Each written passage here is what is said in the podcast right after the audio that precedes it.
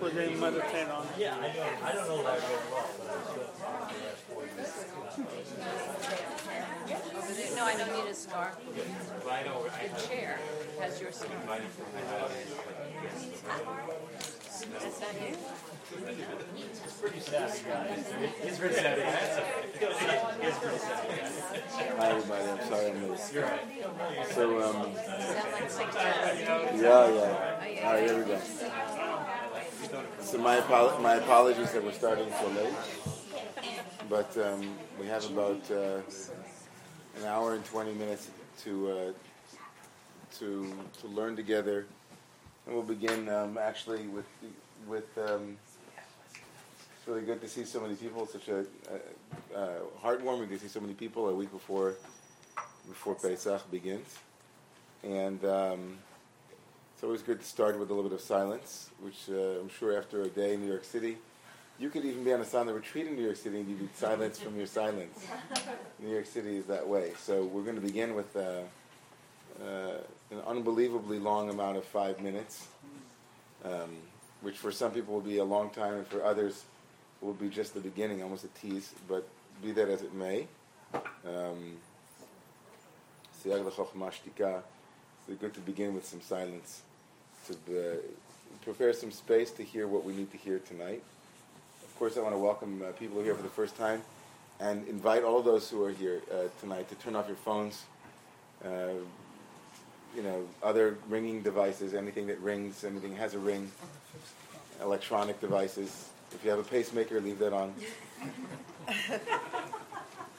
Hearing aids? What? Uh, also, just to let everybody know, as soon as it gets silent in here, um, you'll inevitably hear all of the noise from, from the street, and that's as it should be. Um, so that's what happens when we get quiet. We get we get to hear other things that we normally uh, might not pay attention to. So um, if you've never uh, meditated before, I, I suggest that you just enjoy. Uh, now's not the time for meditation instructions, but just enjoy uh, to the best of your ability um, the sounds of silence. I don't have a bell here, although in the future I might bring one. Um, ding.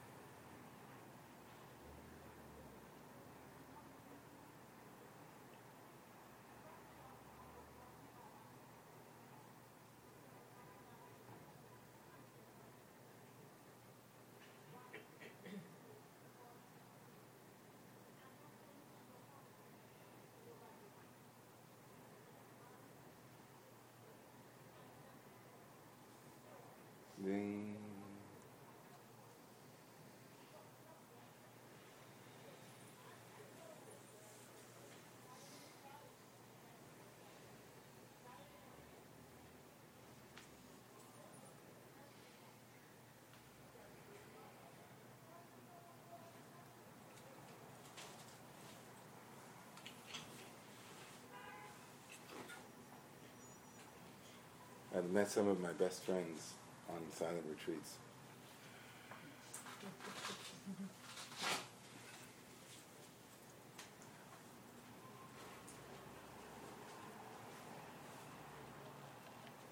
So it's um, it's um,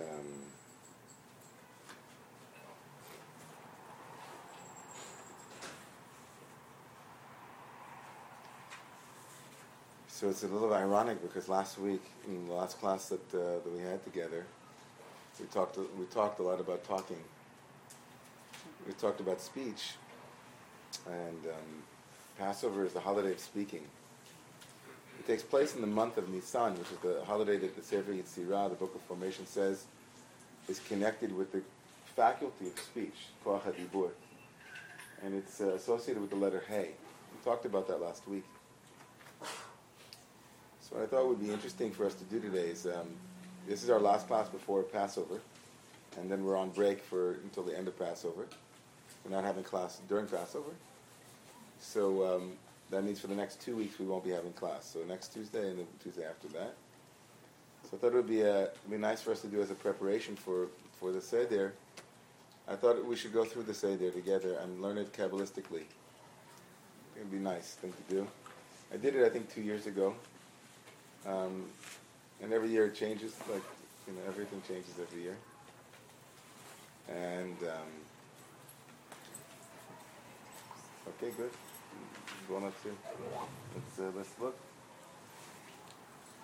So before we, you know, before I hand these things out, um, I think that uh, the first thing to recognize is that the Seder, which means uh, order, right? The order.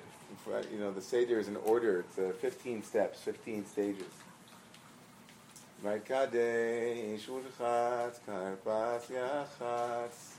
The beginning of the Seder begins with a, a listing of these 15 stages that we're going to go through. And um, I have friends who have something, they have, uh, they're recovering religious Jews, and they, they don't do a Seder. But two days before the Seder, they have something called a, a chaos. That's what they call it, and I was invited to go to one. I, I, I, didn't get a chance. I'd be curious to see what they do. But um, be that as it may, also. Uh, oh, so many things to talk about. No. David, just start. Okay, so so Judaism is not a philosophy per se, but it is a yoga of um, of dialectic, of tensions between various things. Everything in Kabbalah that we've studied over the past couple of years has been the tension between various energies in the universe and how we at the center balance those energies. We are the ones who are called upon to walk in the middle path, to be able to draw energies from the right and from the left, and to and to and to um, to be the center, to be in the merkaz, to be the mishkan, to be the tabernacle where those energies are playing out, and we walk. We're the ones who balance. We're the balancers, right? That's what we are. And um, just as in any yogic posture uh, in the physical body, there are tensions between antagonistic muscle groups and agonistic muscle groups. No muscle that's healthy is completely flabby, without any tone whatsoever. In other words, without tension. Right? A body without tension is not a healthy body, and a body with too much tension is also not a healthy body. And so Kabbalah is always, and any mystical uh, esoteric wisdom, whether it's uh, Vedanta or if it's Buddhism, whatever it is, Christian Sufism, whatever it is, is seeking to find a balance between extremes, to find the balance between uh, these these uh, things that are in tension, and to find a way to bring them into harmony, into balance. This is known in Kabbalah as the center column or the, the center pillar. And one of the essential ways that that is done is through uh, intentionality and through speech. We talked about that last week. So, um, so the Seder is a place where um, where we map out, in essence, the Jewish version of the Enlightenment process. So, on one hand, we would th- you would think, wait a second, say, say there's a place where you have nice chicken soup and matzo balls, you know, if you're lucky. and maybe Lotzimis, maybe a Kugel, who knows what you're going to have. It's a place where kids come and they play and all that stuff, and that's true on one level. It's true that the Passover Seder is a the kind of place where you, you, you go to be bored, right, until you get to eat. That's essentially where you go. It's like, okay, when do we eat? That's essentially. But like every other thing in Judaism, like every other thing, there are multiple levels in which it can be understood. Any letter in the Torah can be understood as either an arbitrary symbol that we just say, oh, bet, okay.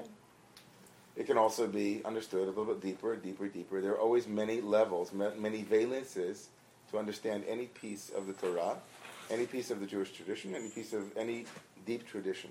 And the Seder is the same way.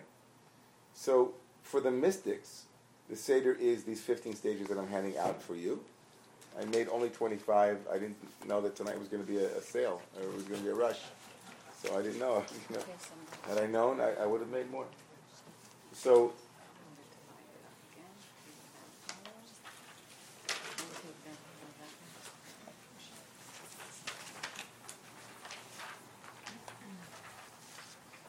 Okay.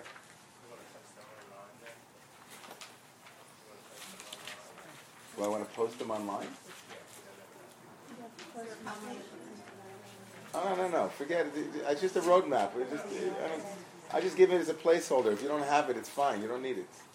Just, it's, uh, people like to hold something. You can, yeah, you can just hold the air. Just hold this, you know, make it look like you're looking at something. It's just a bunch of words. All right, forget it. Let's start. Kadesh. The first step in the, in the Seder was we come home. Kadesh urchatz karpas yachatz. So the first the first step. So Kadesh means kiddush. It's the first thing that you do when you come home. Now, mind you, let me, let me back up for a second here. Before we get into the Kabbalistic, you have to know what the quote-unquote historical reason for a Seder is. So the, the bulk of the Seder is found in the Mishnah, second century. It's legal. It's not mystical. It's not, it's not mystical at all. The rabbis, uh, based upon verses in the Tanakh, in the Torah, the that there's, there's a commandment in Parshat Bo, in the beginning of the book of Exodus, there's a commandment that says that you'll tell your son tomorrow, you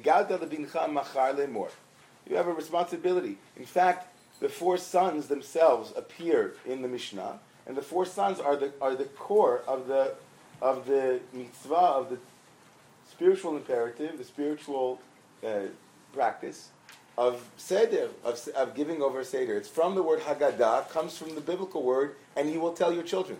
Right? The Haggadah is an actual manual for fulfilling the mitzvah, the divine or the, the Torahitic command to teach your children. Right? So, so parents have a responsibility to teach their children. That's, that's it. Right? So that's the beginning of the seder. Then around that fundamental Torahitic or biblical commandment, there was uh, the four cups of wine, which were taken from a verse that says that there are four verbs in a verse when God says, I will take you out of Egypt, and I will, and I will, I will. Four verbs of divine activity become for the rabbis four moments to make a blessing over wine, and then they structured the entire Seder around those four cups of wine. Right? But the centerpiece of the Seder is Magid from Vihigadita, Haggadah. Can you hear that? Magid, Vihigadita, right? That the telling over. Which, by the way, last year we spoke about this. I don't know if you remember this. That the word lahagid, to tell, is from the Hebrew word gid, which means a sinew or a, or a ligament. That to tell a story is to bind together, right? Is to bind together disparate pieces into one whole, into a gestalt right? So you have a story, a story that has no gid is not is nishta zoy story, right? A story without without a gid, without a, a sinew, without a thread that pulls it together, is is very post uh, modern. It might be even post post post modern, post constructionalist. It's post everything, post structuralist. It's post everything. A story is defined as that which has a beginning, a middle, and an end. History in the Western conception, it has a beginning, a middle, and an end. It has a telos. It, it, it's going somewhere, and it begins somewhere. So the gid of Haggadah is telling a story, and we'll get we'll get to that in a moment. We'll get to that in a couple of months. So another piece that many of this, the simple historical context for the Seder have to do with the Greek symposia. That, right, the, Hel- the, the Hellenization of the Jews, the Jews lived around the Greeks. So the way that the Greeks had banquets was that they had uh, wine, they had meat, they reclined, they asked Socratically or philosophically, they asked questions, and then answers were given. Right? So a lot of the structure of the Seder is itself structured around that context. Makes sense, right? But for the mystics, all of that is um, that's all very nice. But for the mystics, it's it's like, oh, those were the historical excuses for what was really going on. And what was really going on in the mystic's mind is these 15 steps. Now, where does the number 15 come from for the mystics? Where did I get? Let's do it again. Let's sing out the song together, and you can follow it in your in your handout. If you don't have one, make believe you have one. Okay. Kadesh Urchas Karpas Yachatz Magid Rachza Motzi Matzah Maror Korech Shulchan Orech Tzafun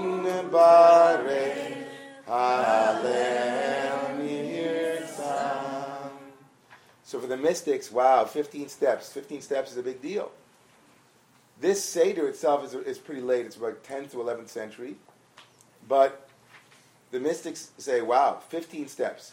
There were 15 steps that led up from the lower part of the temple to the Holy of Holies. 15 literal steps. In fact, in the Psalms, in, right, in the Bible, there are Psalms, there are songs. Shir la Ma'alot, right? Shir la Ma'alot.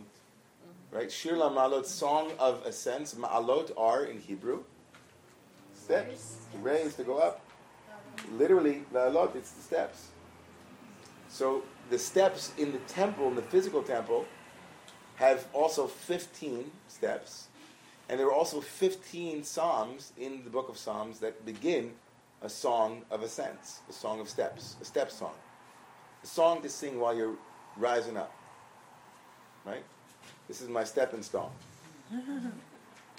now, for the, for the rabbis, the mystics, the Mikubalim, it's also the, the hidden name of God, Yah. Hallelujah means to praise Yah. Yah is one of God's names. It's the first two letters of the most important divine name. And it also is, for the Kabbalists, the secret. It's the name of God that is hidden, not, not revealed. Hanistarot liyah Eloheinu. That Yah, Yud Hey, represents the concealment. Everybody here was a Kabbalist, the Chokhmah and Bina of things. Because remember, Chokhmah is the Yud, and the Hey is Bina. Chokhmah is the first letter of God's name. The Hey is the container, the vessel of the upper mother. Remember that? So Hallelujah means to say, these are the ways to get to Yah. These are the 15 steps or stages of spiritual evolution and spiritual um, evolution.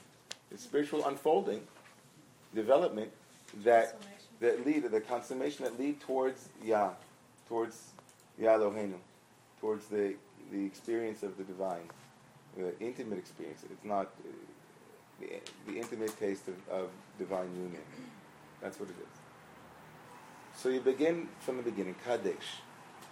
So in the next hour, we're going to move from the ritual to its mystical meaning, and then its its uh, location in these 15 steps. Okay. So the first step is to make kiddush, is to make a blessing over the wine. So kadesh is to pour a glass of wine and to make kiddush, meaning to sanctify the day. The sanctification of the day means to say the blessing over the wine, and then to make a specific blessing for the chag, for, like we do on Friday night. Right? We say, mm, we say on uh, the Seder night, it's the whole thing for Pesach, right? That's the the outside, okay? That's the shell. The kernel of that is the kernel of that is the most is the most important step. The most important step. A journey of 15 steps begins with one kiddush. and that is, you can't start spiritual work if you don't essentially, if you haven't yet been awakened to how far you are away. so when the Buddha, when the Buddha woke up, he didn't, he didn't wake up finally when he was a Buddha. He woke up really when he was still a prince in his father's home. And by certain circumstances, he happened to go outside of the, the palace gates. And he was able to see a number of things that really startled him, things that his father didn't want him to see. And the same thing with Moshe Rabbeinu, with Moses. Moshe woke up, he went out to his brothers and he saw he saw that they were suffering. So I, let me back up here one second. Let me add an important line that maybe I should have added earlier. The Pesach Seder is the Jewish version of the answer to the question, why is there suffering? It's the perennial question. And the alleviation of suffering, maybe the third, maybe the second and third of the noble truths. This is the Jewish version of that there is suffering. Suffering is real. Life is suffering, and there's a way out. And the way out is these 15 steps, and living them in your life. And the first moment for the Buddha, for Moshe, for me, for you, for all of us, is when we get a taste of something, uh, either in the place of deep darkness, in the place of deep suffering, or in a place of radical joy where our life as it currently is is exposed to something even more subtle, more beautiful, more profound, more real, more, more. And we want more. It's amazing to think that the Buddha didn't yet distinguish desire when he desired to be released. So he didn't achieve moksha, he didn't re- liberation, before he first had a yearning to be free. And he had it for he had it for many many lifetimes before he was born as the Buddha. And when we um, when we get a taste of of that world, it's very hard to go back to sleep. It's very hard. And a lot of our suffering, uh, actually, after we've tasted the uh, uh, of a new order in our lives or whatever it is in the world, is a suffering of of reconciling how much sleepiness we have in our lives and how strong is the urge to be awake. It creates a lot of restlessness. So Kadesh is the first moment of the Seder, but it's, it, it means holy, meaning you're holy. It doesn't matter how low you are, it doesn't matter how far you've fallen, it doesn't matter how confused we get, it doesn't matter how often we fall asleep. It doesn't matter how often we lose our way. Kadesh is the, a radical affirmation, affirmation at the beginning of the Seder. It says there's something called Kedusha, and everybody is born into it. We're all born into it. That is our original state. That is our primary place. That's our, our, our home. That's our first address. Everything else is kind of a temporary dwelling, dirat arai, but our really our dirat keva, where we really are in the deepest place, is kadesh. And kadesh is the beginning and it's also the end. Because sof maaseh b'machshavat chila, the beginning and the end are in wedged together. And so we begin where we will arrive, hmm. which is kadesh.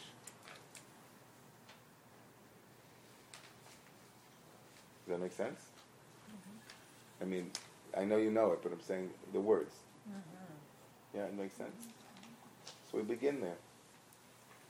And and the reason for the for the wine is in the Jewish tradition, wine is an ex, is a is a metonym. It's a it's a stand-in. It's a metaphor for um, secret wisdom. Ichnas yain yatsa sod. That the numerical value of the word sod, which means secret, not soda but sod, right? And and yain is seventy. Yain is wine. So the verse, there's a verse in our tradition, there's a verse in the Bible that says when you drink wine, secrets come out. Because the wine is um, like all of us. We live so many days in our life as just a grape, you know. And then life squeezes us. And I say, oh, you can be, you can be, you can be, you can be wine, you know. We whine a lot with an H, but we can we're really whine.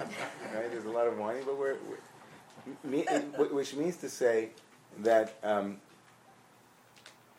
the first lesson about suffering is that that there is a kind of suffering that comes to bring out that which in us would not come out otherwise.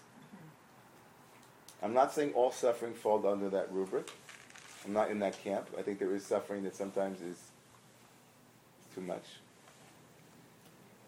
Think there is sometimes suffering that's too much. This is where Judaism and Buddhism might might differ. Um, but that's the beginning.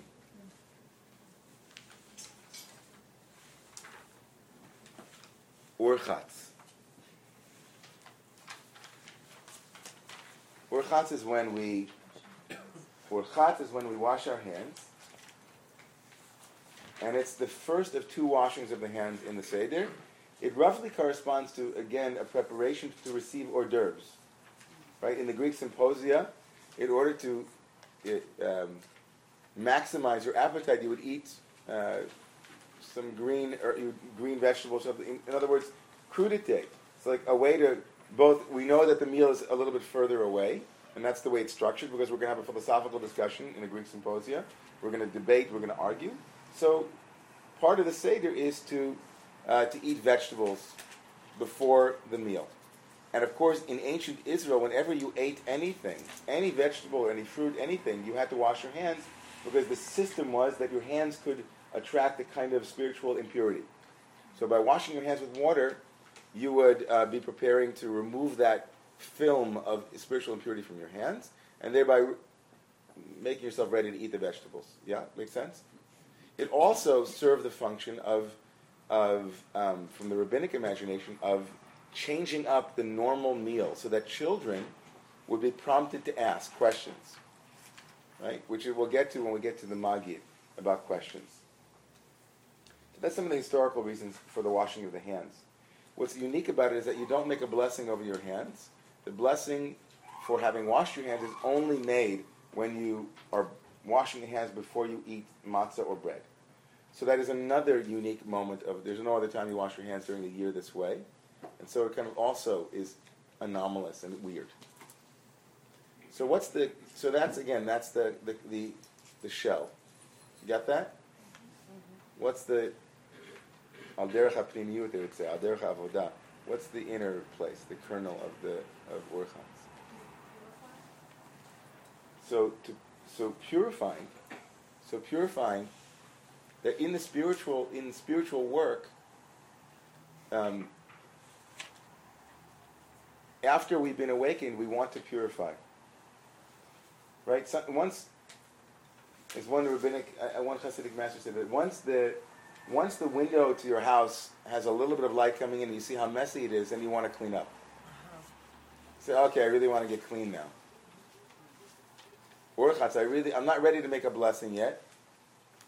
It's a little bit too early to make a blessing over my suffering. But a lot of it is self-induced, and I have to begin to clean up my life. So I wake up, I wake up, and I want to, I want to start getting clean. I want to start adopting practices. I want to start making inquiries. I want to start calling. I want to start making a list. It's, it's just preliminary. But the waking up goads me. It's uh, a migareoti. It goads me to, to want now to get straight. I want, you know, I want to get my life in order. I got stuff. I got to make amends. Or I got to do something positive. I have to start a yoga practice, diet practice.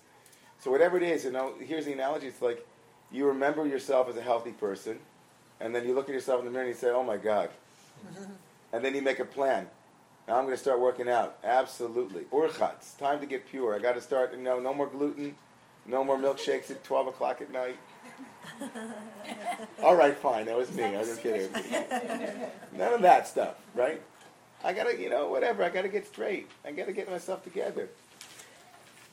Bum, bum, bum, bum. Wow.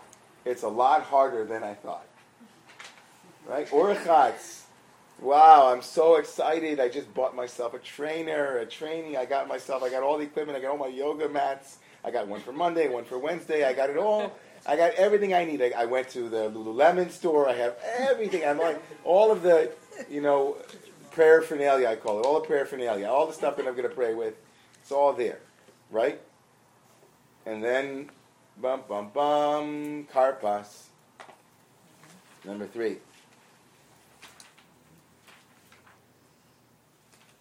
Wow. So what's the outside? What's the shell of the karpas? This is the crudite. This is the spring vegetable that gives you, right, the sense of, right, if it was a Greek symposia, we got a long way to go, right, here's some food to tide you over, maybe to make your appetite even stronger. We have parsley, we have something that grows in the ground, some green vegetable. Or more specifically, anything that you would say, the blessing, Borei Pri Adama, blessed is the one who creates the fruit of the earth. It could be banana, because bananas grow on a bush. Anything that is not a tree. So it has to be growing from the earth. And why does it have to be growing from the earth? So now we have the outside, what's the inside? So what's the inside, everybody? What's the inside of now that I want to get clean, now that I want to start a new program, now that I want to start watching my thoughts, I become aware of how crazy my thoughts are. Wow. I was happy when I was running around like a rabbit or like a rat in New York City, but the minute I get quiet, the first five minutes, it's just karpas. What's karpas? It's a funny word. It means vegetable. Karpas. So karpas is? Does it also mean weed? Like weed? Is it like It's a weed. It's something that grows in the ground. Mm. So you're saying But Alina, what is what it's is a- You're saying it's awareness. After the awareness, I'm already aware. I'm aware. I looked in the mirror. I saw what's going on in my mind. Not so great. It's action, behavioral change. It's Action. It could be an action. Could be an action. It's even more fundamental, more abstract than that. Action is. I want to say that we want to hold off on action because you still need something before you begin to act. Slightly. We made of clay. We're made of the intention. So, all of those things, we need to know that even if we go into the ground, even if we go through a process like the seed goes through the process of nigredo, of blackening, of erosion, no vegetable, no fruit of the ground has ever, ever survived the winter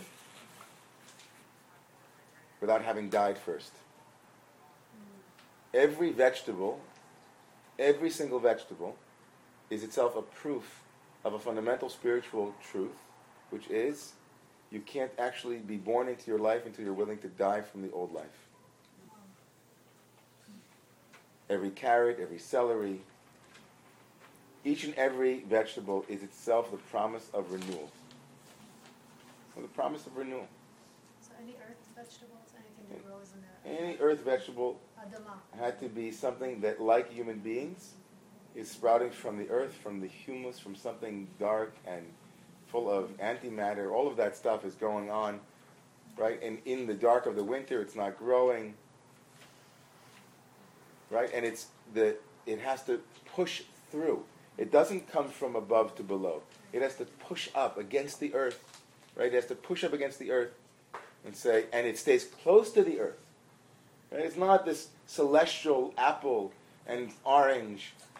It's low to the ground. It's humble. It's, it's, it's connected with the earthiness that it's going to be messy. Right? It's a messy vegetable. You, you lift into the, you pull it out of the ground. You shake off the dirt. Say, this is what you're going to be. You've got to get into the dirt right now. Because you, you look at yourself and you say, wow, my mind, if I want to keep myself clean, if this is going to be a clean process, I'm not going to be born. So whatever I hold back going into the heart of the Seder is what I'm is what will hold me back. I have to have the courage. It takes courage. It takes heart. It takes perseverance. It takes a promise. And it also means that it becomes a symbol. This is also why at this point a lot of people have the custom of eating an egg.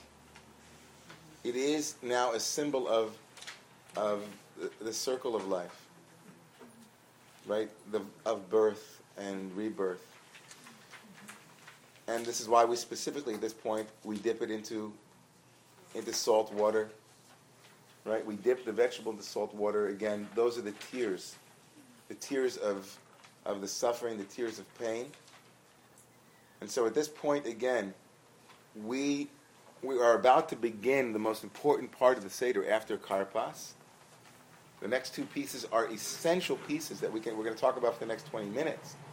But before you even start the Seder, you've already now established Kadesh Urchatz Karpas. Which, by the way, for our, our Kabbalists here, it, it roughly corresponds with Keter Chochma Bina, but not exactly. But there's something very profound that's happening in this in this in these first three steps. Right? It's not Yisod, though? For the Karpas, though, is, is similar. Well, all of all, some of the things are on this on the seder plate, so they connect all with the sfirot on the seder plate. It's a different structure. Brian? It's similar also to breaths because it's a plant and everything that's living breathes, and uh, every breath dies for the next breath that comes. So we're taking a big inhale before we go into the exhale of speaking the magid. So I kind of, kind of, kind of vital, right? Everybody there? It's kind of vital in terms of our, in terms of the seder.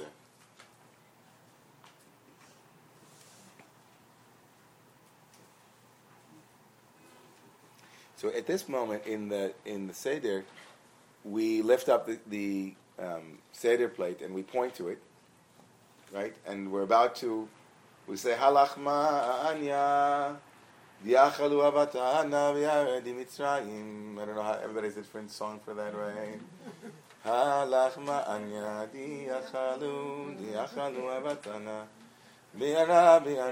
There's this Aramaic moment where we say, this is the bread of suffering. And so now the focus of the next two pieces, essentially, or really the next piece, the next two pieces, but the next piece is about the matzah. So there are three matzahs on the table. Traditionally, the three matzahs connect to the tripartite division of the Israelite people into Kohanim, Levi'im, Yisraelim, Kohen, priestly caste, Levi caste, and Israelites. They're also, they also also also connect to Keter Chochma Bina in, in many systems, right? The the three upper sfirot of of will, of intuition, and of understanding. The three mentalities are called. These three beautiful matzot. Um, the middle matzah, the Levi, will be broken. Now, the Levites in the temple had a responsibility for singing the songs of the Psalms. That's what they did. They were the singers. And to break the middle matzah, okay, so that's what we do. We break the middle matzah. It's called yachatz, everybody. That's the fourth step. Yachatz, breaking. We break the middle matzah. There's a, one large piece gets hidden, and the smaller piece stays on the plate. Those who have studied with me for the last couple of years, um, now as we shift into the kernel of the matzah, you're going to know, you, you know a little bit, you can teach us a little bit of what, what we talked about the last couple of years. So the Zohar calls matzah lechem de memnusa, lechem demem, or nahama de memnuta, the, the bread of faith. The bread of faith. Because matzah, I went with, I went with Bear this morning to, uh, to, to a little matzah factory. They made, they set up a little matzah factory in a, in a shul like over here on 68th Street. It was just a room, me and the three-year-olds, and a couple of other people. And uh, it was along two tables, and they set up a grind, um, like a, a flour, uh, I don't even know, a mill, I guess, on, on the end of the table. And he actually had wheat stalks. It was it was so fantastic, um, and the kids were just completely spellbound. It was great. Uh, so he took off the chaff, and then we, you know, and, he, and, and then they ground the wheat, and then they, they made their own little matzahs, you know, and uh, and he kept talking to them about the 18 minutes. You know, matzah is it's all about time. Matzah has to be, it, it, rises after 18 minutes, right? That's this whole notion of the matzah, that it rises, and that in the Torah they couldn't, like, they were running out, right? They were running out from Egypt. So there are two aspects of matzah. There's matzah that represents the bread that they ate because they were slaves. That has nothing to do with the speed of their exit from Egypt. Right? This is the bread of affliction means this is the bread that they ate because they were slaves, and slaves eat this kind of bread. Right? This is the kind of bread that they made them. one of the wonders of the bread is that you eat a little bit of it and it makes you full. So a slave who's not sure they're going to get any food, right, takes a little bite and puts the rest of it in their bag, right, for later. That's one aspect of the matzah. The other aspect of the matzah is that matzah represents the bare necessities that you need, you know, that you take with you, the essence. Like how many people? I couldn't help, stop thinking about matzah all through through after Hurricane Sandy. It's like for so many people, there was a sense of tremendous loss, and for others, they walked away and they said, "Well, I took what was essential." Like I really had to ask myself, "Okay, I'm leaving now. I'm not coming back. What is it that is most essential?" And so matzah becomes the bare necessities, the bare ingredients that you need to live your life. Right? That's matzah. It's lechem oni. It's not lechem. It's not the bread of affliction, but it becomes the bread of of faith because you trust that just this is enough. This is all I need. Right? It's just flour and water. Doesn't have any sugar. Doesn't have any honey. I know that there's chocolate matzah. I know, and egg matzah, but in, in, in its basic form, it's just water and, and right water and flour.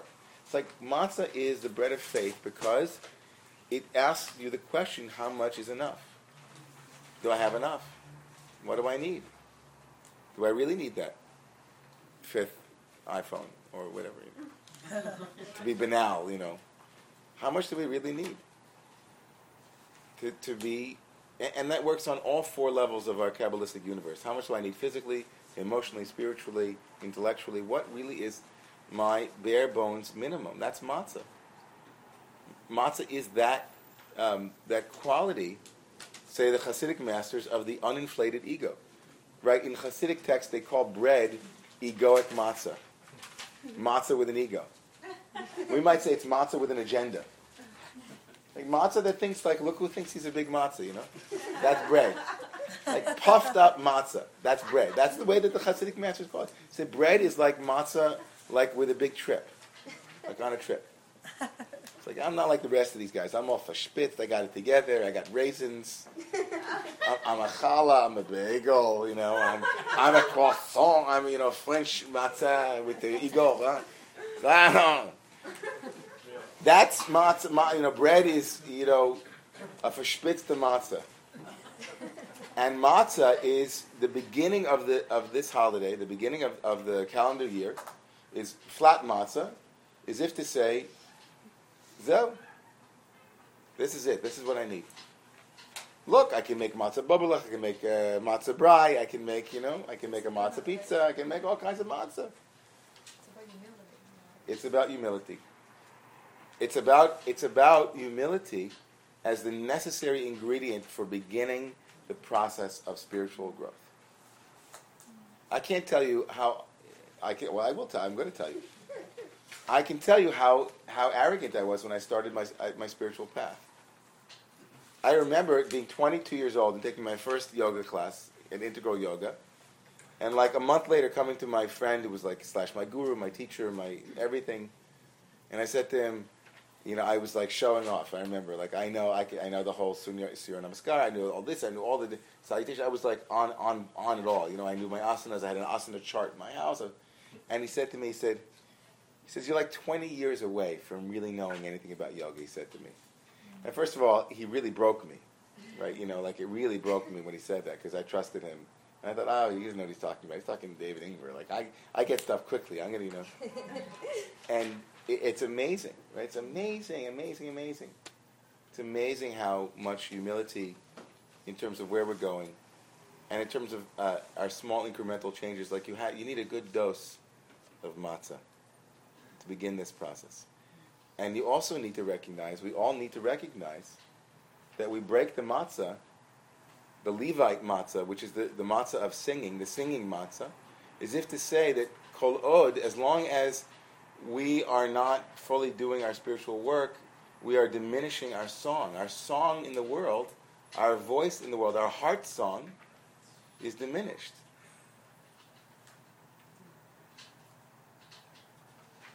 another way of saying that, saying it more positively, that when we do make a decision to work on our level of simplicity and, and bring ourselves into our spiritual life, which is what Pesach is trying to say, we are going to free up our Levite, our inner Levite. A Levi, uh, Levi Apnimi, like our inner, inner, uh, our inner song, our inner truth. Another simpler way of saying this is, is that when we turn our attention towards ourselves, we come to know parts of ourselves that have been waiting for us for a long time. And it doesn't, and we don't, we don't have one Pesach and then we're done. We come back every year. Pesach is every year. Just like you don't take one shower for your whole life and say, okay, I'm done. I took a five hour shower. I'm done. That's it. That's it. What do you mean? I don't have to shower now. I, I had a shower last year. I'm fine. So every single year, every single year, every single month, and I would like to honestly say every single week and, and day, we cycle through these 15 stages. So I should have said that in the beginning, but this is obviously a strong time of the year to work on this.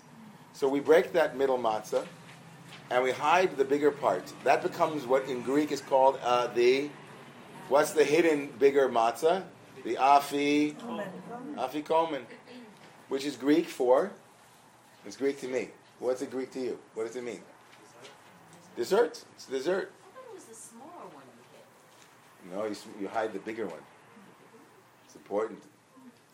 Who knew? I have to look in the. You look in your Haggadah. You have to trust me. She's not trusting you. She's not trusting me. It's okay. I, I don't want you. Don't trust anything I'm saying. Look it up. But I ask you a question. Why do you trust them? Because it's written down. Oh. Because it's from my childhood. Oh, that's then definitely not a good thing. There are things from your childhood that you should trust and things that you should. Okay. Anyway, so moving on.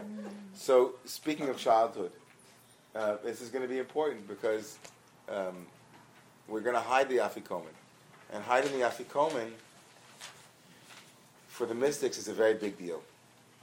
I know for the rest of us, you know, when I hide the afikomen, it's like okay, we hide it behind the picture frame, we hide it in there, you know all the different places that we hide it, and we hope that we hope that they find it, which is true. We do hope they find it, but we'll get to that later. Because now we we begin the, the the essential core of of the Pesach Seder. Now, what is it on the outside? What's the what's the husk? What's the the shell of it? The shell of it is a group of of prescribed pieces of a Haggadah. Maxwell House. It doesn't matter what your Haggadah is, they're all the same thing. It starts with what? With Ma Nishtana, right? And it goes all the way through to Dayenu and a little bit after that, right? And in between, there's a ton of stuff that 99.9% of us skip, right? Right? Because it's, it's a bunch of rabbis doing midrash, or you wish, right? A, lot of us wish we could skip, right? Exactly. I'm sorry, you're, you're being recorded, but I didn't say who it is. I'm not saying who it is. Anonymous. Um, so I used to also, I mean, when I was, except during my ultra orthodox days for five, six years, it was like, oh my gosh. So essentially, let me just explain the outside of it and then the inside. The outside of it is, is that the rabbis are doing rabbi stuff. In other words, they're saying this is the way the tradition is going to continue, doing this kind of thing. They're modeling their approach to the continuity of the Jewish people. We will continue over the course of the next 2,000 years, they said, if we engage in exactly this process of taking our text and, and bending it and shaping it and unpacking it and stripping it and you know making it mean ridiculous things. This endeavor called midrash, which means to seek out, to study, to expound, is the rabbi's diagnosis. It's their prescription for the future. They knew that there would be an exile. They were already on the verge of an exile. This was for them the prescription for the continuity of the Jewish people a kind of Raja Yoga, a kind of mind yoga, mind intense intellectual exercise, where they thought which would be and ensure the continuity of the Jewish people. That's the outside. Got that? Mm-hmm. But here's the inside of it. And with this, I want to free you from having to say all of those things. And by the way, I'm not the only one. Maimonides, Rambam, many others say that the core ingredient of Magid, which we're up to, right? So it's Kadesh Urchatz Karpas Yachatz Magid, the fifth stage, and by far the biggest, is Ma. Asking. Asking questions, noticing differences. Manishtana is a core principle of spiritual work, which is noticing the difference between one thing and another, noticing how things affect us, noticing how small changes make big imprints. Manishtana is awakening with us, within us what is called koach ma, chokhma, koach ma, the quality and strength of the questioning inquiry. You know, it can be Byron Katie with the four questions. It can be the work. It can be any kind of inquiry into the state of my own heart and mind. It can be reading Mark Nepo, or a Buddhist inflected writer, or a Jewish inflected writer that's asking questions about the quality of our experience and what it is that, that promotes our health and promotes our well being, and also looks at the causes of our suffering. It doesn't have to be that formula. Chabad will tell you it does, and I'm here tonight to say on behalf of the Jewish people, you know, the State of the Union, it doesn't have to be, skip it, but don't skip it. Skip that, but don't skip it. Because it is, you know, if you're sitting around with a group of adults, and again, this gets complicated because you might have kids there and so on, and you ask serious questions, if you ask two real questions, and, and people have an opportunity to share with each other about, you know, when do you find, when do you find your heart closes the most in your life? What's your Mitzrayim? What's your narrow place? What is what are the elements in your life where you feel continue to hold you back? The patterns in your life that you keep knocking up against year in and year out. And how did you make a change this year? What changed for you this year in that pattern that you talked about last year? Did you see any marked difference? And that might be very intimate conversation. Again, the Seder was supposed to be very intimate. You can make it less intimate, less heart sharing, and make it more profoundly political, right? Right. But one thing is for sure, is that that the rabbis never envisioned that the Seder would become this rote repetition of, uh, you know, five pages of rabbinic exegesis on six or seven verses, parshanut, uh, you know, this, you know, Rabbi Akiva says that there were 250 plagues at the sea because God's finger did it, and for, God has five fingers, so five times ten is 50. Multi- that's not, that's, I mean, that's beautiful in its own way if you're part of a tradition in your family or you know rabbis who, who would like to draw lessons from that and you have people in your community, fine. But the, the, the essence of it, it's like prayer. It's like using, like just reading the words of a Siddur is, is, is mind numbing. Like, it's like take one piece of Magid and chew on it. And chew on it till there's flavor. You know, in, in yoga, when you're chewing on food, you have to chew until all the prana is out of it, all the energy is out of the food. Right? That's when there's no taste left. And that's what you have to do to parts of, the, of our liturgy and parts of, our, of the Seder. You keep chewing on it. So you have to go online, you have to do some work. Nobody said it's going to be easy. Do it yourself. Judaism means being a producer, not a consumer. Because it's always easier to buy something that somebody else did instead of doing it yourself. So do it yourself means to take that middle piece, Magid, and to find a thread. Say, say to yourself, you know, there's personal narrative, there's national narrative, there's Jewish narrative, and there's international narrative, four narratives. And I'm going to ask four questions. Those are going to be my four questions. And I'm going to ask each member, I'm just making this up right now. I don't know, whatever is good for you. Four questions on narratives in your life. Which narrative do you think is an unhealthy narrative that needs to be reimagined, rethought, reinterpreted, respun? And give each person a chance to speak from their own personal narrative, then the United States narrative, then as a Jew, what their narrative is, which part of the Jewish narrative needs to be. We have to stop thinking the Holocaust happened yesterday. We're a different group now, 60 years later. We have to stop X, Y, and Z, blah, blah, blah, whatever it is. And have that as part of your conversation and make it safe and make it uh, rich. Because remember, this is the original talking cure. Magid is the antecedent to Freud. It is absolutely, without a doubt, a national therapeutic model. Right? That if you talk about your story, you can transcend your story. But if your story talks you, then you're not transcending your story. That if we become those who are able to interpret our story, then we in some way have a distance from it and we can reinterpret it. That's essentially what Freudian psychoanalysis is in, in, in a very highly reductionistic, very simplistic overview. It's the opportunity to have your the narrative of your life have sentences and paragraphs reworded by your therapist, and then it becomes your own re working of your own narrative. So that's the that's this this Magid piece is so juicy, and you can get kids in it. You can do it with puppets. You can do so much about it, but it's the most uh, fundamental piece. Now it begins. There's one rule: matchil begnut u'misayem b'shefach, that it starts talking about how bad it was. All right, can I tell you something? This is before there were 12 steps, there were 15 steps. These are the these are the original these are the original 12 steps. It's like we admit that we were powerless. Right? That's the first step. The first step is like you start off and say, you know, if you read the actual Haggadah, you know what we say? And by the way, just to give this more more weight, when you have the, when you have your your seder, one of the rabbinic responsibilities is one of the rabbinic injunctions is that it's it's a time that you are a king or a queen or a prince or a princess. There's something very majestic about the seder, which is why, by the way, in all Jewish homes, uh, in traditional Jewish homes, they used to there was an actual Jewish law that said you you had to use the best dishes you had. Everybody had dishes for the year, and then you brought out the best dishes, not because you used them with non matzah. That's that's part of it.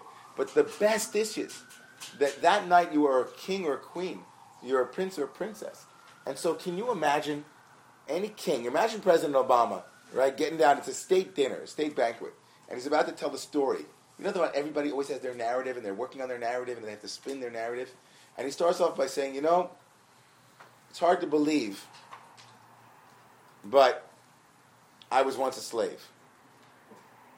Now, they do do that to some degree because they want to amplify the power of his ascendancy, right? From rags to riches, it's a great story, right? It's like you know, I was once playing ball in the in the lot, or I was like you know, I couldn't I couldn't read English, and now I'm the president of the United States, whatever it is. That's the way the seder in the actual Haggadah begins. This part of Magid, is if to say, let's talk about who, who we are today, but let's let's acknowledge where we came from. So this is the ultimate shadow, the anti-shadow, right? Jungian in the Jungian sense. Like we're not saying, you know, who us slaves? No, no, no. Self-made. That's right. We're kings and queens. We got it all good. It's like they start off with the dark material. We were once idolaters, says the Haggadah. Arami Oved Avi, that I had an, you know, Me'olam Terach Avram, that, my, that Abraham's father Terach was an idol worshiper. So spiritual work is being able to say the truth, especially if it's hard to say. That's this part.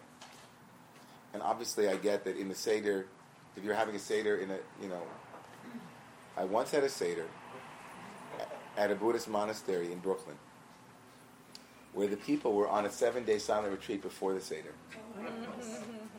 And it wasn't an actual Seder, just so you know. It was like, I had my two Seders that year, but it was like on a Sunday before Sunday. It's just you wonder. And it was an opportunity to really Buddhicize this, the Seder. So we literally, like, it, these were the first words that they spoke, like, in a week. Can you imagine? Oh, Almost like, it was like chazak, it was strong. So, like, they weren't interested in, like, you know, like past the horseradish. You know, they weren't like they weren't wasting words on like you know the they were it was a real place. Like they were quiet, and at each moment, like we just said, like it was like a heading. I said, you know, because they weren't going to read the Hebrew. I said, here's the part where you get to speak the most painful part of your karma. And have it held by this table. We're holding it. Where nobody's telling you how to work it through. You just get to name it right? And, and, and they named it. It was so beautiful. So just in giving you food for thought, this is Magid. After we get to this, it, it, just so you know, in the flow of it, by the time you're already done talking about how bad things were, and you say we were once slaves, we were idolaters, and we were once slaves, you know, where we where we worship idols that are not real God, technology, futurism, progress, you know, anti-ageism, the eternal youth, all of the idols that we worship during the year, that we can get it all done, that we don't need help, that we don't ask for help, that we ask for too much help, all of those things on a personal level, on a national level, and so on. We get to the place where we say Dayenu, which means to say that we really arrive at a place of, of gratitude. We really begin to see how developing a mind that is connected with the present moment, with what is really enough, can, can often be the antidote to so much of our suffering. That the, the, the posture of the, of the enlightened mind that can say, Nu Dayenu, it's enough. I'm here, it's enough. You know, had you only taken us out of Egypt, it would have been enough. If I can get to that place of it would be enough, of Modeh and that already is the beginning of Hallel. It's the beginning of joy. It's the beginning of the cultivation, the, the beginning of undoing some of those patterns.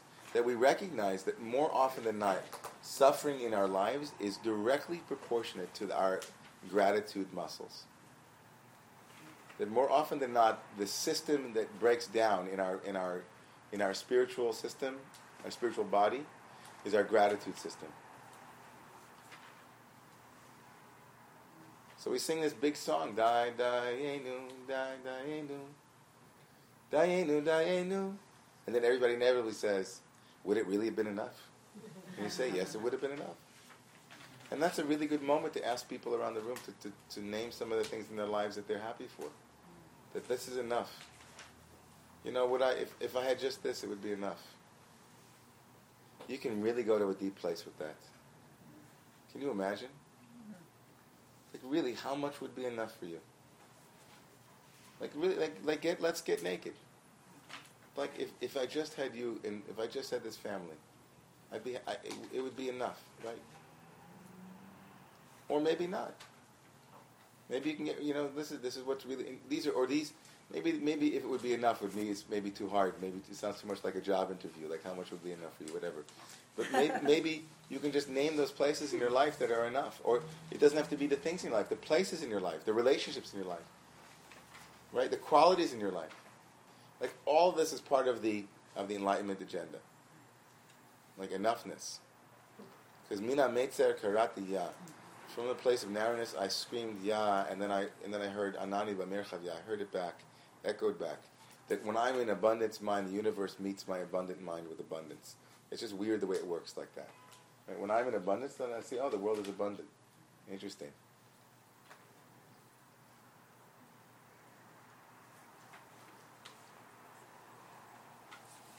Kadesh Urchatz Karpas Yachatz Magid Rachza.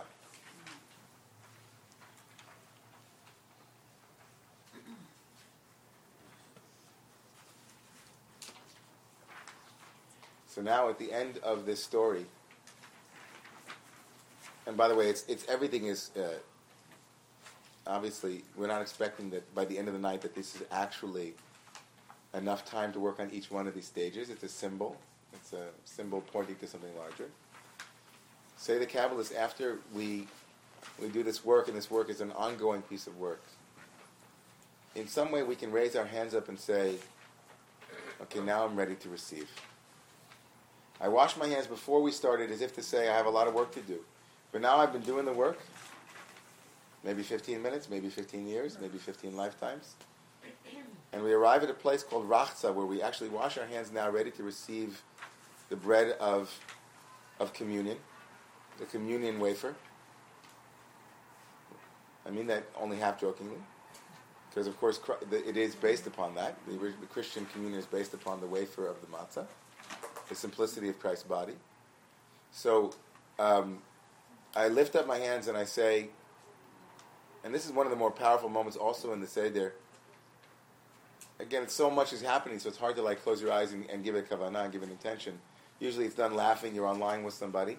But you're going to lift your hands above your head. And whenever you lift your hands above your head in, in Kabbalah, it's a, it's, it's a symbol. What's the symbol, Max? You know. I'm receiving. I'm receiving from, from that which is beyond beyond my own understanding. In other words, how the mystery of how people transform is not in my own hands. Like I just did the work, but the work was doing me. Right? like I want to pat myself on the back and say, "Oh, it's really amazing now that I'm on the other side. I'm full of gratitude, and life is much more beautiful." But guess what? God, mystery, source of life. You know, I thank you for for for sparking that in me. I thank I, I even in this moment I have a chance to be grati- have gratitude. Thank you for, for what's given. Even my yearning to be free was given. Right? And I'm ready now to receive the bread of faith. I'm ready now. I'm clear enough. I can receive the bread of faith, the bread of simplicity.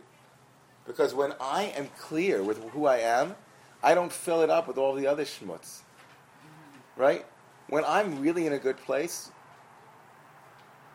like really in my core, then what arises in me is not trying to fill that hungry ghost. Then the simplest thing, and it's the best analogy always is like, so whenever you're on a retreat or you just finished your yoga practice or, or you've just finished davening at, at, a, at a nice, uh, a live synagogue or mosque or, or church, and you're feeling the energy moving through your body and you feel connected with a lot, you're alive like everything else is alive, like the clouds and like the earth beneath your feet. It's so true in my experience, and again, take this for what it's worth. I'm teaching tonight, but you don't have to receive what's not true. The, you know, when your eyes are blinking, that's amazing. You know, you feel you feel joy in, that's in your body for some reason. There's joy in your body, it's energy, and it feels wow. Thank you. Or you see another human being and, and you really see them and you're like, wow. Right? So it's the simple things, right? When we get empty in that way, we don't need a lot to fill us up. So we, can like open our arms and say, okay, I'm ready for the matzah. I'm ready for the motzi. Right? So we make ourselves ready to receive the matzah. Right?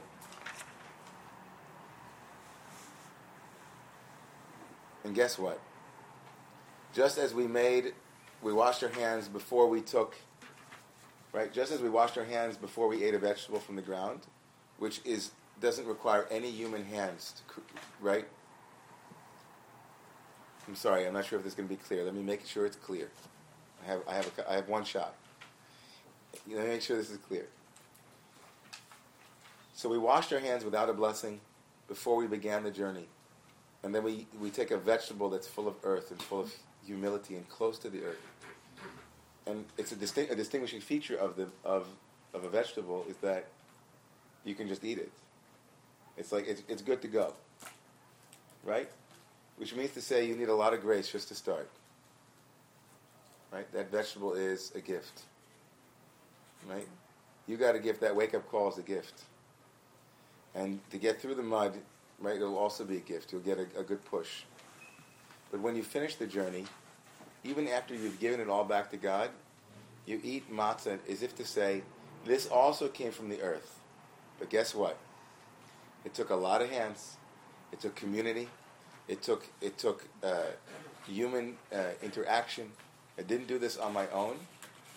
And it, it, it, to some degree, matzah is an expression of human community. Right? Human beings and human technologies, the power of we, not just the power of God initiating you, but the power of sangha. The sangha of, simplicity, the tzibur hapshuta, like the, the, the really the simplicity of a community that supports our practice, and without which it's not possible to sit down and break bread. So we arrived at seven, seven steps. That's pretty good. I think. Motzi matzah. Eight. Well, they have motzi. No, motzi Seven matzah is seven. Yeah, Is, seven is and eight. seven and eight. Seven and Seven and eight. Seven, no, always eight. Oh, seven and eight. No, it's mo- motzi matzah is seven and eight. Oh. Motzi matzah seven eight. Two different mitzvot, Yeah, you say it. And he has it as, together. Together, and then nine is more. Yeah, nine is more. Okay. So now, everybody, now we're up. This is it. This is the the moment of of deep ecumenical parallel This next moment is Christ on the cross. You could say it. Just cause I said it doesn't mean that I meant it. But I mean, I mean, I mean it. That is the symbol. That's the, the esoteric symbol of the suffer of the divine in that is what we would say in our tradition the the, the Shekhinah begalut, the divine presence that is in exile. This is the the suffering in this world that I need all eight steps to arrive at the ability to eat the to eat maror straight. I'm going to eat maror, which is now I'm ready to transmute suffering. It's not just that my own suffering, but now that I can, now that I'm clear, I'm able to touch suffering in the world and sweeten it, which is the Kabbalistic way of saying undoing suffering. Right? To sweeten judgments or to sweeten dinim, lamtikit dinin, is the Kabbalistic notion of untying suffering knots. Knots of suffering.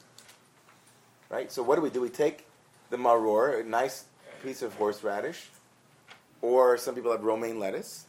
Right? That's the outside of it. They take a piece of maror, which is said to represent the suffering of the Israelites in Egypt, and we dip it into charoset, which is this very interesting pasty mix of nuts and apples and figs and some uh, many different recipes for that, which is said to symbolize the bricks and the mortar that was used in, in building the, the structures. Hava right, levanim. We have levanim, we have these bricks, and we eat this in commemoration of the suffering of the Israelites. But according to the Kabbalah, this is a moment of deep, of deep intentionality because here our kavanah, our deeper intention is to sweeten the karmic judgments that are the residue of past lives and the karmic residue of, of our own actions, that we're ready at this point to sweeten them, to make them good. Not just to make them good, to see blessing in them. To be able at this point to even see them as, as the Zohar says, to turn straw into gold. It's an alchemical process of taking something that was um, that wasn't healthy and lifting it up, cleansing it, purifying it, saying this too. And it takes eight steps to get there. And it could take 90 years to get there. Right? To be able to say, you know, and we could say it here, I wouldn't say it in a pastoral care, I wouldn't say it ever, God forbid. But as Wayne Muller, if anybody here ever uh, wants to read uh, an off the charts uh, spiritual teacher, Wayne Muller, Wayne Muller, M-U-L-L-E-R. And, and a Christian also named uh, Parker Palmer, also like him. So Wayne Muller has a book called The Spiritual Advantages of a, of a, of a Painful Oh, yes. Childhood that I, I think I've ordered ta- it. You ordered it, okay. Yeah. It's such an amazing book. It's such an amazing book. He looks at he looks at various various pieces in our lives that we grow up with, and especially if we grow up in dysfunctional families and, and families that are painful. And it's hard to imagine anybody who doesn't grow up in a painful family. So that includes essentially everybody, right? So everybody's dysfunctional, which means everybody's functional according to the rules of logic. Um, and what's so wonderful is that he does it with a Buddhist and and and also Buddhist, Christian, Jewish, mystical kind of interspiritual approach. And he talks about, you know, he talks about some of the harder things that people have been through in their lives, things that I'm not going to say, but very painful things, very painful. And how working with various people, how he was able to to turn their straw into gold. It was a very delicate process, and this is the symbol for that. When when Christians eat the eat the wafer, the matzah, Christians are in a sense in, in they are in taking into their body the body of the resurrected Savior, which is to say that suffering can be resurrected, that suffering can be redeemed, right? That that there's a, that that we are the ones who can redeem a suffering God, which we also have in our tradition. As, as, you know, the Shekhinah is suffering, the divine feminine is suffering, and that we become that vehicle. We become the vehicle for the cessation, the alleviation, the alleviating suffering.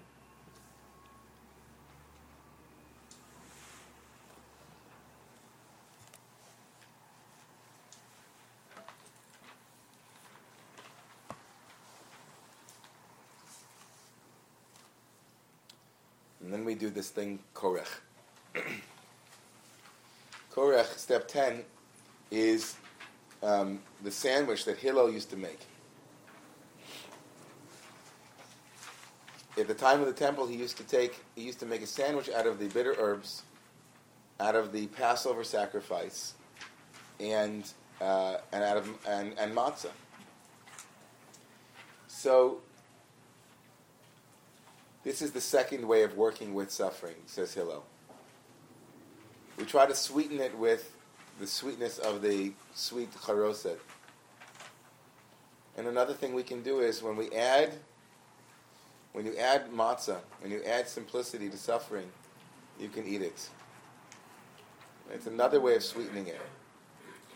It's not just sweetening it with, with spinning it in a certain way, of extracting it, but he says that it's possible, he says,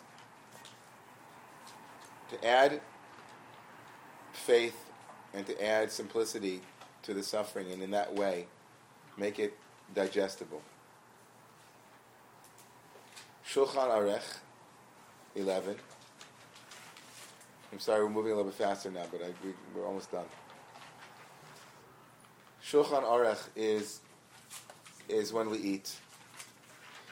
And um, this is an expression of, of radical uh, freedom. It's an expression of, uh, to some degree, in, in, you know, in the ox herding. People know the ox herding pictures. You heard of the ox, the ten stages of enlightenment in Buddhism. Yeah. It, it, it, it to eat the meal after nine, after uh, um, uh, eleven stages. I think we're on ten stages now. We're in the eleventh stage. To eat the meal after ten stages of spiritual preparation now is, is to say that you can now engage in the world, in the marketplace, in all of the, those things that are seductive, all of those things that are tempting, all those things that take us out of ourselves, and you can remain centered, knowing how to feed yourself, right? Knowing how to nourish yourself From the inside out. from the inside out. Yeah, from the inside out. Now it's not coming from from another place. It's coming from deep inside. It's such a beautiful thing that it comes so late. Now it's like not when do we eat, but I don't want to eat yet. I'm not ready, right? It's like I'm not ready to eat because now all I'm going to do is be eating. Reb Zalman likes to say that if there are four worlds in Kabbalah, body, heart, mind, and spirit, each world has food, and and most most addictions are are is a, is a, a world confusion. That's right. You're feeding your physical. You, you really need something in the level of yitzira emotionally, but you feed your body. It's like you're very confused. It's like I'm sad, so I have ice cream.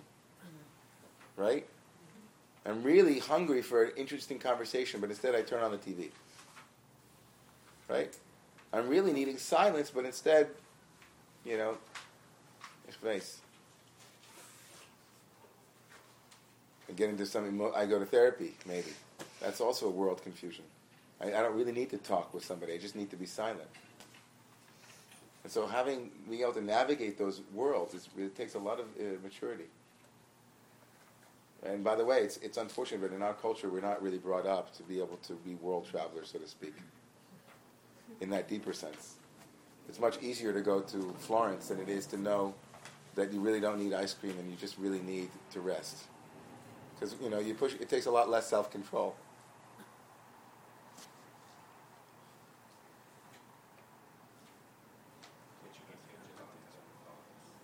Shulchan Aruch.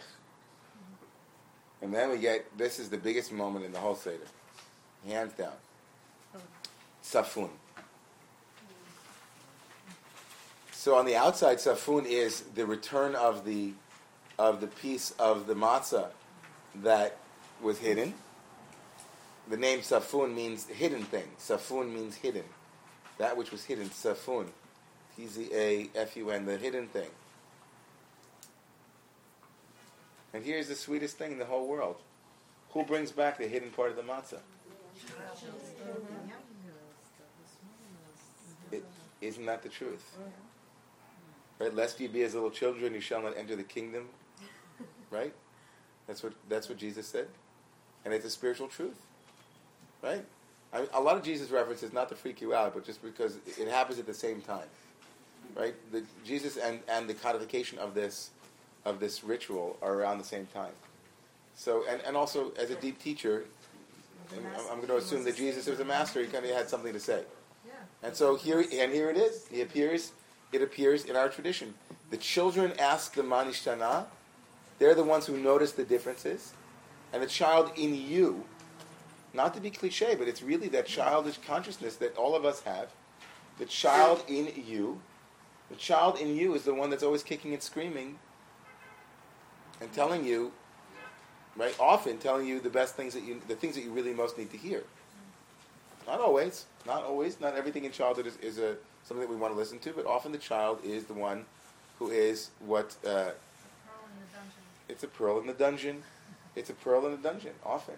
And and Jung, uh, you know, the eternal nature of of that the puer aeternus, the child, the eternal child, is a very important part of, of, of our journey. Right? And it's the source of our great compassion and our creativity and our curiosity. It's like when I was young, life was so wonderful. Right? Then they showed me a way, showed me how to be practical and logical, and all these things. So here comes a child who still knows how to look for things. The child is the one who knows how to look for things. The child is the one that's unabashedly, right, in the Little Prince, asking questions before, before. This is the Little Prince moment. The child says, "Here's your voice back." Remember, the Levi is the voice. Here's the, the submerged larger piece. Trust me on this. Larger piece of the matzah. Here's the submerged larger piece of the matzah that has been what you've been looking for, but you've been looking in all the wrong places. Looking for love in too many faces. I'm your man, says the child. I'm your woman. I'm it, and I got I got something to tell you, right? And I, it's just, I'm not making this stuff up. I couldn't. It's like a script. I couldn't make this up if I tried. This is there. This is part of it. This is like the halacha. The halacha is in the Rambam is that the child is, is that we have the afikomen to keep the child excited, and the child thinks, oh, there's something interesting coming. But that's the upshot on the psycho spiritual levels. The child comes back and says, "Hey, mom and dad." And it's not the outside child. The outside child is my is me. It's it's like a dream. It's all me, and you, and each and every one of us. That's the tzafun. And when that comes back, that's when Elijah the prophet comes and says, "Oh, there's going to be a new day," right? Because that's the part of the seder where we open up the door and say, "Eliyahu Hanavi." Here he comes from na na dum. Right here's our cup of Eliyahu da da da da da da da dum, because Elijah is heralding in a new age, and the new age is when, as the, he says, as the prophet in Malachi says, when fathers will return the hearts to the sons, right? That when the hearts of the young will be returned, that there will be this this intergenerational exploration of consciousness, where not that I won't have submerged all of that aliveness and the connection with nature when I was poetry itself. Gerard Manley Hopkins said, There was a time, O elf, where you were poetry itself. Right? So the poet the poet of the you know, sometimes I mean all of us have this. How many of us I have this every day where I speak to people that I know that I knew as a kid and I can hear in them I can hear time's effect on their voice and the kinds of things that they ask. And I can feel it like I, can smell the age on, on the way they're speaking to me. And there's part of me that wants to take the phone and go, hey, you. I, do, I want to do that to myself all the time, but I can do that. But like with my friends, I'm like, come on. Alive, alive. Ask questions, talk, break rules, break the internal rules, break all of the tablets. Let's go. So Tzafun comes and says, here, Humpty Dumpty sat on a wall. Humpty Dumpty had a great fall all the horse, all the king's horses and all the king's men. Only a child can put them back together again. That's Humpty Dumpty. That's Tzafun. And that's the Kabbalah, and that's the deepest mystery of the Kabbalah of, of, returning the hidden spark in all things. That's the Gnostic principle. That there's a God, the shtickle God in everything. Everything has God in it. Every everything in the universe is a nut that we are the nutcrackers of. We're the nutcracker sweets. That's us. We mm-hmm. just crack nuts. And the child says, "Oh, let me look. What's that? What is that? Manishtana. What's that? so it's Tzafun Barech. We're up to now the blessing. We make a blessing. We're able now with the child back in tow. We're at the end of the Star Wars trilogy where you see Darth Vader, right, and Luke Skywalker. Everybody's and they're all of them standing there, in their full presence. The, the has been returned, and the ring is right. the- You know, Valmore. It's all of that mythology. it's all there. We're in Barech. It's all good. It's all good. Barech is blessing. It literally on the outside, the shell of it is the blessing over the meal, the grace after meals. On the inside, it's the evolutionary stage of spirituality, where um, we're now with child in tow. All shadow material has been returned. We're, we are everywhere we go. Um, we see blessing, and we give blessing. Stage uh, 14 and 15. Hallel is now, you know, what are you going to say? What are you going to say? What, what's there left to say now? The only thing you can do is praise. It's hallelujah. That's the hallelujah. Praise to those 15 steps. Hallelujah. Right? Huh? That's when the music comes. And that's when the music comes. That's the outer form. We sing songs. It's the psalms. Come back to singing and praising.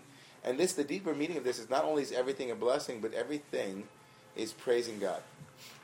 Kol neshamate hallelujah. Every breath is a praise of, of the mystery of being, because everything is coming in and out of being at every moment. Everything, all of consciousness is itself made up of one moment at a time, and every moment is a gift, and you get it. And you arrive now, as the Buddha said, on the other side of the river, and the raft of this practice is now offered up. Right? Nirtza means it has now been received. Nirtza means everything has been received. It's all been one beautiful spiritual life. And the work of your life is now it's you're in a place of of powerful repose. Nirtza, or acceptance, receptivity, acceptance, all of that. That's nirtza.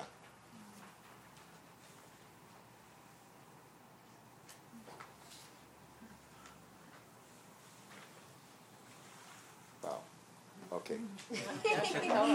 Yeah, wow. We, we just finished the Seder, everybody. Shana haba Okay, one second. So, okay. So, okay. So let's take a deep breath again, everybody. Let's take a couple of minutes.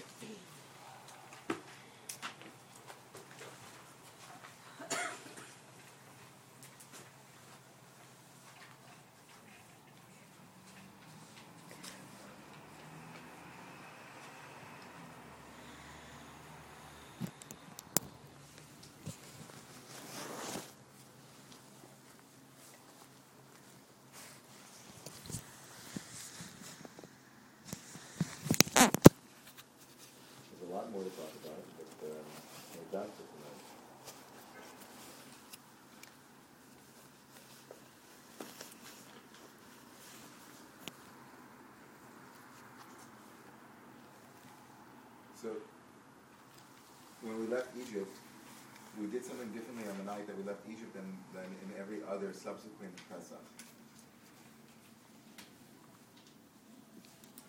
On the night that we left Egypt, we left the Chipazon, the Torah tells us, we left quickly. And every other Passover night, from that point on, from number one on, so from the second Passover until extending in infinite time, every Passover is done slowly. Take our time. We luxuriate. No one's in a rush, unfortunately, sometimes for some people. and the meaning of that, Rav Tzadok of of Lublin says, is that when it comes to breaking patterns, there are two models. One is you take your time, you go slowly. You look at something and say, okay, there's radical change that needs to happen, but I'm not going to be able to do it in one fell swoop. I want to leave this relationship, but I can't do it this year. It's not happening. I can't leave this job. I can't leave this. It's going to be, I have a plan. That's kind of like every Passover, forever. But the first Passover, we had no time to wait. And the band-aid had to be taken off quickly. There was an urgency, a window opened, and Rav says we had to go out quickly. And sometimes breaking patterns happens like that. Right? There's no time to wait. There's no, we can't be relaxed about it. We can't make a long-term plan. The window is open, the door opens, a crack, and we stick our foot in, foot in and we're out the door. We gotta go. And the the difference between those two is, is quite profound. And nobody knows, right? Nobody knows, you know, whether or not they're in the first model or the second model, and we each have to make that decision. That's one thing I wanted to leave with you. The second thing is that there's a custom at the Seder to lean to the left. The outside meaning of that is that it's for two reasons. One is that that's the way they did it at the symposium, so it makes it, it's derech malachim. It's the way of kings. Another reason given is that it actually, the food goes down more easily. It's easier for digestion for the food to go down when you lean to the left.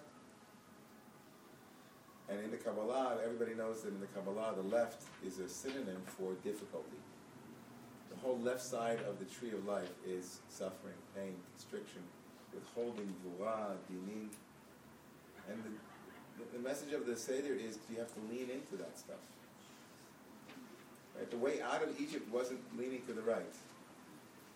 It was leaning to the left. Right? To lean into things that are that are painful. To lean into things that are right. When you're in a yoga pose, you go to the place where there's tension, and then you breathe. If there's too much tension, your body will contract, and it won't help. If there's not enough tension, you won't stretch. And to find the sweet spot where there is enough of that tension between, as we began tonight, between the right and the left, between freedom and slavery, between the new and the old, and in that place to breathe. To open space. Hallelujah. Open space. That's the human challenge. That's our challenge. That's the most important spiritual practice anybody ever learned. And I mean, I know that it's, it's is it stopped being recorded or not on? Or, Yeah, it's still going. no. Okay, even if it is, it's more important than any other spiritual practice. It's on low. It doesn't matter. And all of those practices are a way of preparing us to be able to work with life's inevitable difficulties. Right? The purpose of yoga is not so you can touch your toes. That's nice, whatever. There are a lot of people who are very flexible who don't have who don't know anything about yoga, who don't live yoga. Right? So if yoga was about being flexible in the body, that's that's nothing. you can become a contortionist in Cirque du Soleil. and the purpose of Jewish practice is not to become a good Jew. I know some people will tell you it is. They, they're entitled to their wrong opinion. the purpose of Jewish practice and the purpose of any spiritual path is to become a better human being. That's it.